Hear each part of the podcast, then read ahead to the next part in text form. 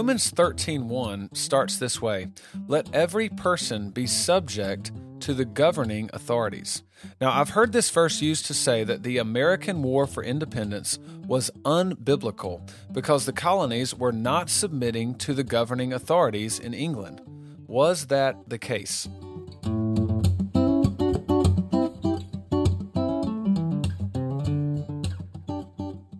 All right, this will be the last podcast uh, with Bear Christianity as the title for this podcast. So the name is going to change. I've mentioned this the last few episodes, uh, but the name of this podcast will be changing to Doctrine for Doxology. Doctrine for Doxology. A lot more on why the name change and all that stuff um, next week. Uh, but it's going to be Doctrine for, that, that's the number four doxology. Now, you should be able to, if you're already subscribed to this podcast, it should stay the same.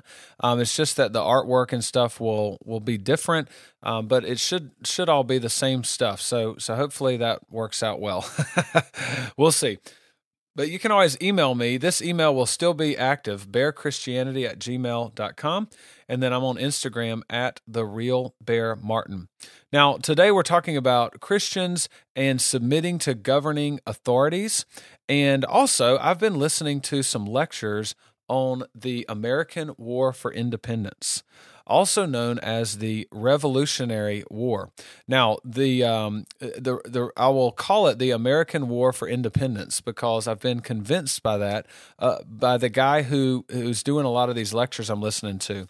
It's on the Canon Plus app. I've mentioned this app several times before. Great just Christian content uh, in lots of different areas for family and uh, husbands and wives and just um, apologetics and philosophy and all kinds of stuff on there. So it is a very, very good resource. Canon Plus, it's C A N O N. On that app, there is a lecture series by Steve Wilkins, W I L K I N S, Steve Wilkins. And I've just really enjoyed uh, hearing uh, the different lectures. Most of them are on the American War for Independence. He's got a few on the Civil War. Um, he's got some on the the Puritans and and you know early um, settlers of the American continent and stuff like that. So I've just really enjoyed going back and reviewing some of that material that you learn in middle school and high school, and also uh, just understanding that uh, or coming to the realization that I did not retain a lot a lot of important details. So that's been uh, really fun for me and it's kind of been the motivation too for this episode.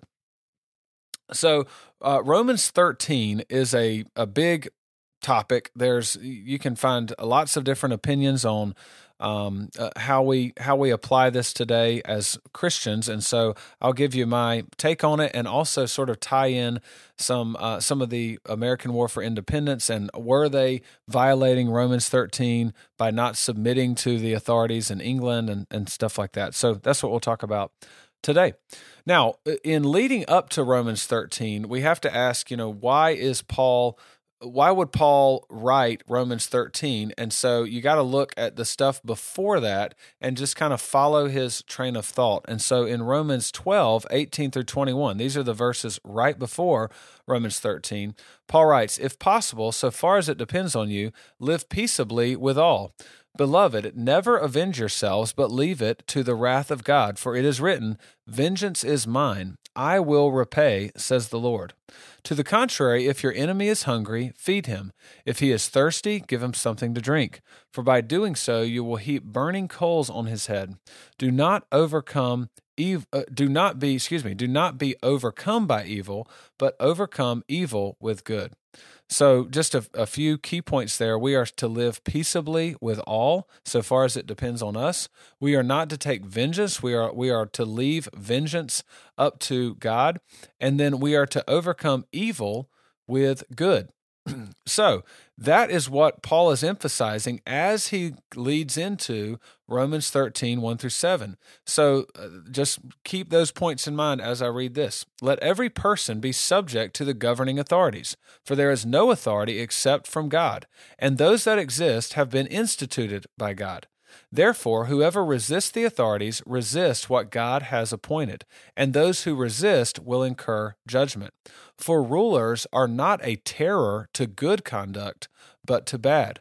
Would you have no fear of the one who is in authority? Then do what is good, and you will receive his approval, for he is God's servant for your good. But if you do wrong, be afraid, for he does not bear the sword in vain, for he is the servant of God, an avenger who carries out God's wrath on the wrongdoer. Therefore, one must be in subjection, not only to avoid God's wrath, but also for the sake of conscience. For because of this, you also pay taxes, for the authorities are ministers of God, attending to this very thing. Pay to all what is owed to them taxes to whom taxes are owed, revenue to whom revenue is owed, respect to whom respect is owed, honor to whom honor is owed. So, there, when we think about Paul leading up to this passage in Romans 13, live peaceably with all, don't take vengeance, vengeance is the Lord's, overcome evil with good. Then we get to this part about the governing authorities. Yes, we are to be subject to the governing authorities, but also we are to realize that the governing authorities are for our good.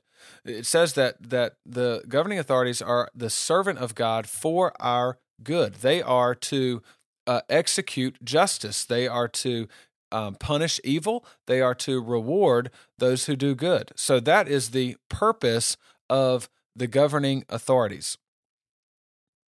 This is not a blanket statement of no matter what they say, we have to obey them no matter what. Obviously, there's plenty of, of examples in the Bible where godly men and women disobey the governing authorities. So Shadrach, Meshach, and Abednego that do not bow to Nebuchadnezzar's golden image. Um, they are thrown into the fiery furnace, and the Lord delivers them. But uh, that that's in Daniel three. Um, in Acts five, the apostles are preaching in the temple, and they're put in prison. They're miraculously set free from prison, and they go back and start preaching in the temple again. And the high priest says, You know, um, why are you doing this? Essentially, uh, we told you not to. And Peter says, We must obey God rather than men. In Exodus 1, the Hebrew midwives disobey Pharaoh's orders to kill any uh, baby boy. So that these midwives, as the the child is being born, Pharaoh says if it's a boy, kill it. If it's a if it's a female, then they can live. And and the Hebrew midwives disobey. They lie to Pharaoh um, and say that the that the Hebrew women are are strong and tough, and they're having the children before the midwives can get there. And so um, so they disobey Pharaoh's orders.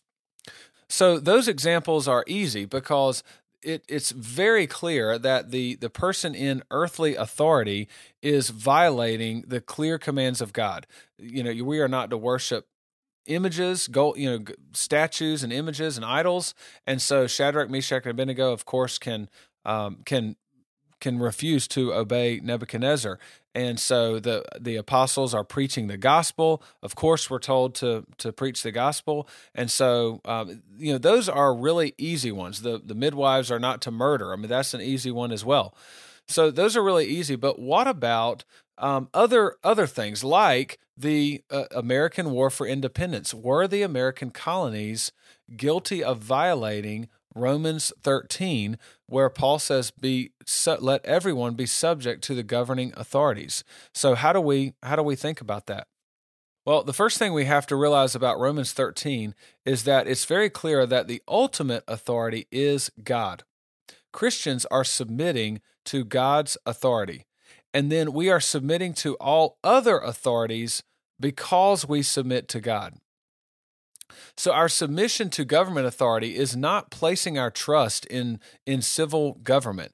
It is placing our trust in God. And because we believe that God is sovereign over all things, then we can submit to the authorities that God has has placed before us.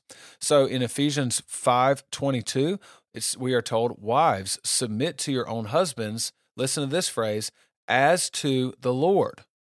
So a, a wife should to submit to her husband as to the Lord. The the husband is not perfect, but the wife, the Christian wife, out of service to the Lord, is to submit to her husband. a few verses down, Ephesians 6 1, children, obey your parents in the Lord, for this is right. The, the parents are not going to be perfect, but the children are to obey them as they obey the Lord, in the Lord. Um, if, a few verses down in Ephesians 6 5, bondservants, obey your earthly masters with fear and trembling, with a sincere heart, as you would Christ. And so, uh, a modern example of this verse would be an employee obeying their employer. And so we are we submit to authorities as to the Lord. So that is that, that's the first point that I want to make there. So as as citizens of countries and I'm in America, so as an American citizen, a Christian should be a good law-abiding citizen. Christians should not be for anarchy and just chaos and everybody just doing you know what they want to do and you know not paying taxes, not obeying any any sort of civil government law. Um, that is not what the Christian should do. The Christian should be a peaceful, law abiding citizen. Now, we got to think about also what is the purpose for the governing authorities rulers are actually, uh, well, not all rulers, but rulers can be and should be a blessing from God. So again, Romans 13, verses 3 and 4 For rulers are not a terror to good conduct, but to bad. Would you have no fear of the one who is in authority? Then do what is good, and you will receive his approval, for he is God's servant for your good. So that is the purpose of governing authorities. Governing authorities are to serve the, the people that they rule over. Just like a husband is to serve his wife, and parents are to serve their children, and masters are to to serve their employees. The, the, that is the way we are supposed to rule. We are supposed people that are in leadership and authority should be a blessing to those that they are in authority over. They should they should not be a curse. Now, this is you know it's it's tough to see that that rulers can be a blessing because we have so much corruption in our government. I don't I don't really know of anybody who's just thrilled with the the way that the American government uh, is running right now.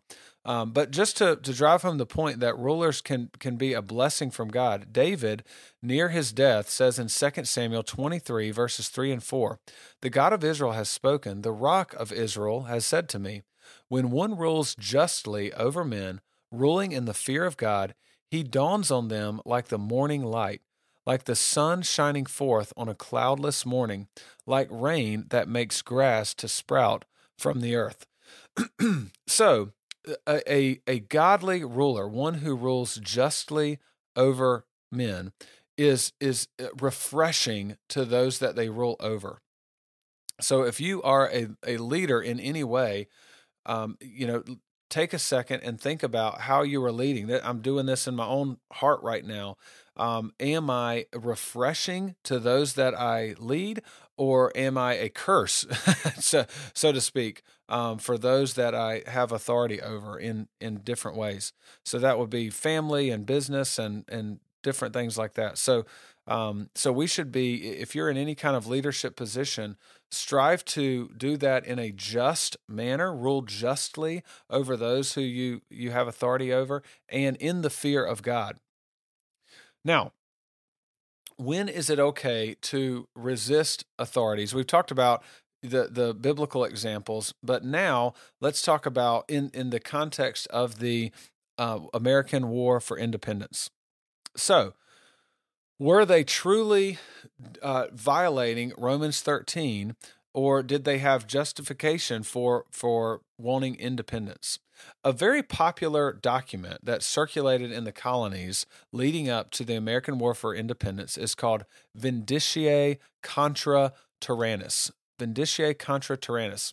It's Latin for the defense of liberty against tyrants. The defense of liberty against tyrants. And this was written in 1579 in France it, by a French Huguenot. The Huguenots were Protestants in France, and um, during that time, the the king and uh, and the king sort of sided with Roman Catholics, and there was a lot of persecution. That, um, like one example would be the Saint Bartholomew's Day mac- massacre, where thousands of Huguenots were slaughtered, and so th- this this um, Vindiciae contra Tyrannos was written kind of in that context and, and published anonymously in 1579. But the reason that it was so popular in the American colonies is because it is very strong biblical argumentation that justifies people resisting a tyrant. And that is what the American colonies were accusing King George III of, of becoming. He, he, he was a tyrant. And so now they had the right to claim their or declare their independence from him. And so uh, there's the the Vindiciae contra Tyrannos, the tract. It answers four basic questions, and so those questions. Let me just some, these are sort of a, a paraphrase, but are subjects bound to obey princes? Is it lawful to resist a prince who violates the law of God? Is it lawful to resist a prince who oppresses or ruins a public state? And then question four Are neighbor princes bound by law to aid the subjects of other princes. Okay, so those are the the four questions. But a, a, a, kind of an easier way to sum up this document, Vindiciae contra Tyrannos, would be that there are ultimately two covenants. When it comes to governing authorities, there are two covenants that are made. Covenant one is between God, the king, or the whatever the authority is, God, the king, and the people. And so, uh, an easy way to think of this is that covenant would be the Bible. And so, that is the the written covenant. And so, the the God makes this with the king and the people. God places the king in authority over them, and God holds the people responsible to obey the governing authority. But the the thing that the, the written covenant between them is the Bible. And so the people can hold the king to up to obeying God's laws. So if the king is telling the people to violate God's laws, they are no longer bound to obey that king. And and in fact, the king is is violating the covenant and will be judged by God.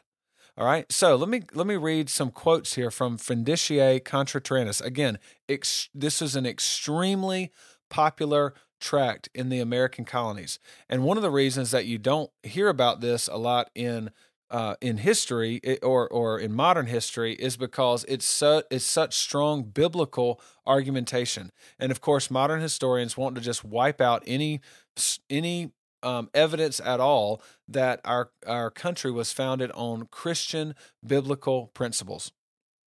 That's a that that could be a whole different episode uh, of uh, you know proving that point. But very much the the American colonies had a biblical Christian worldview. That doesn't mean that everybody was a uh, was a true Christian, but it does mean that the predominant worldview, the way people thought, um, and and the influence that the Bible had on the way people lived their lives was it was much stronger than it is in America today. So um, remember, uh, rulers, according to Romans 13 4, are God's servant for your good. Um, so here's Vindiciae contra Tyrannos. Quote, Neither let us imagine that kings were chosen to apply to their own proper use the goods that are gotten by the sweat of their subjects. For every man loves and cherishes his own. They have not received the power and authority of the people to make it serve as a pander to their pleasures. So it's saying that the purpose of the authority the king has is not for the subjects to just make them wealthier. All right. The king is to serve the people that he is in authority over. Another quote let us then conclude that they are established in this place to maintain. So, the they here is the governing authorities. So, that the governing authorities are established in their place to maintain by justice and to defend by force of arms both the public state and the particular persons from all damages and outrages. This is the this really is the simple uh, responsibility of government. They are to maintain justice and they are to defend by, by force of arms, if necessary, the public state and also the particular persons. Okay? So they are to uphold justice and defend the the people that they are in authority over. If the government would just stick to that, um, I think a lot of people would be a whole lot happier with the with the government, and the government really truly could be that blessing that I talked about earlier. So, um, to continue on, Vindiciae contra tyrannos, the author quotes St. Augustine then. He says, St. Augustine said, Those are properly called lords and masters who provide for the good and profit of others, as the husband for the wife, fathers for their children. So, do you hear the biblical argumentation here? Uh, I mentioned how we are to submit. The husband um, is in authority. the The wife submits to the husband. the The children are to submit or obey their parents. And so, here, this it, this is a quote from Saint Augustine, but it's it's clearly biblical argumentation for when it is uh, right and just for a people to to resist the uh, the earthly authority over them.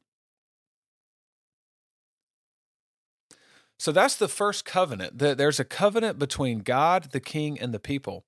And then covenant two would be between the king and the people. And in America, a, a good example of this would be the Constitution.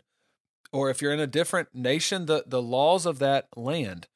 So in America, the Constitution is really the governing authority. It, it the Constitution is the highest earthly authority that we have in America. So just because the president or Congress or the Supreme Court says that we have to do something as American citizens does not mean that we have to submit to what they say. That that is not what Romans 13 is is about. Our governing authority is the Constitution.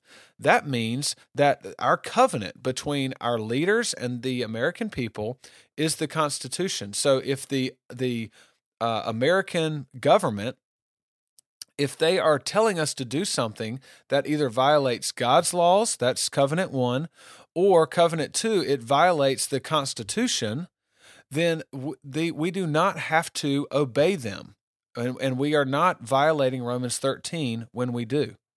Vindiciae contra tyrannos on, on this subject says this quote, There is therefore a mutual obligation between the king and the people, which, whether it be civil or natural only, whether tacit or expressed in words, it cannot by any means be annihilated, or by any law be abrogated, much less by force made void.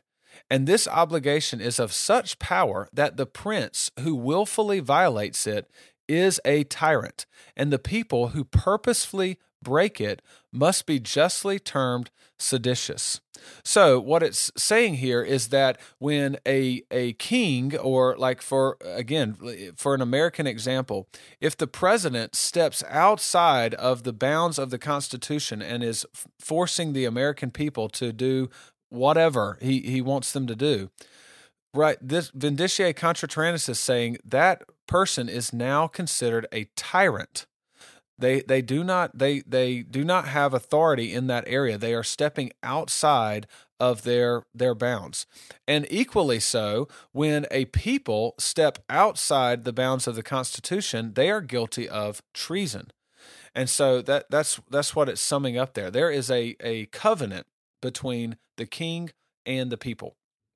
Now, one important point here is just because the, the king um, or the president or whatever, just because they do one thing that steps outside the Constitution does not mean that all bets are off. Like like we can we don't have to obey any laws in America anymore because they stepped over on this one thing.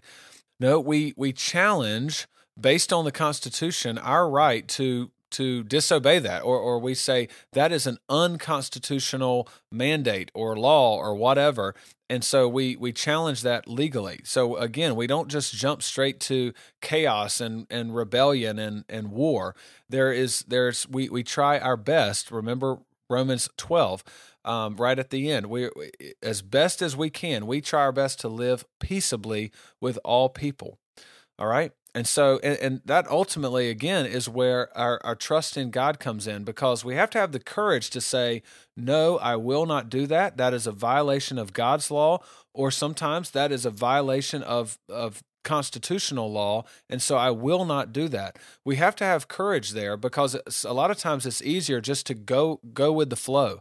In fact, the American colonies early on, uh, English Parliament s- stepped outside of their bounds and started enforcing law or passing laws that were affecting the American colonies, and they kind of went along with it at first, and then it, it became a, a much bigger problem. So we have to have courage in those situations, and so that that leads me to uh, the the kind of the history lesson here on the American War for Independence. Why did the colonies? Uh, I, why do I think they were right in declaring their independence from England? What's really important to realize is that the colonies were covenanted with the King of England through charters. So you can think of each of the colonies as separate nations uh, if you if you want to. And and each of those had a separate agreement with the King of England. Again, those were called charters. Now, the King of England had, so so the colonies could have legislatures of their own they could pass their own laws and then the king of england had the right to veto those laws. So the king of england did have authority over the american colonies. But the english parliament had zero authority over the american colonies. They had nothing to do with the american colonies. So when english parliament began taxing the american colonies and, and passing laws that clearly were advantageous to England, but not the colonies, that's when it became a big problem. When English Parliament started passing laws and taxes on the American colonies, that would be like California passing laws that stated that North Carolina citizens had to pay California extra money, eh, you know, extra taxes as as a North Carolinian, I would say that is ridiculous. The the California legislature has zero authority over me and so uh, living in California. And so that that's kind of like what it was. The American colonies are like, whoa, whoa, whoa. The English Parliament has no authority over us. And so we hear the, the phrase no taxation without representation. The American colonies were not trying to get members into English Parliament. They were simply saying, we are no, we have nothing to do with English Parliament. We're not represented there at all, and, and English Parliament has no authority over us. And so here's where the problem came in. King George III sided with Parliament. So it was very clear that he was supporting what Parliament was doing. And so it, basically, King George III violated his covenant with the American colonies. He violated his charters.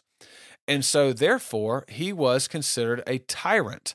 And the, the colonies felt that they had just grounds for declaring their independence from the King of England. So the King of England violated his part first, and then they declared independence. And that is what the Declaration of Independence is about. I, I read through it again this week. The, the main portion of it is they're just listing out specifically the various reasons that they are saying that this we are considering uh, King George a tyrant and we are declaring our independence from him.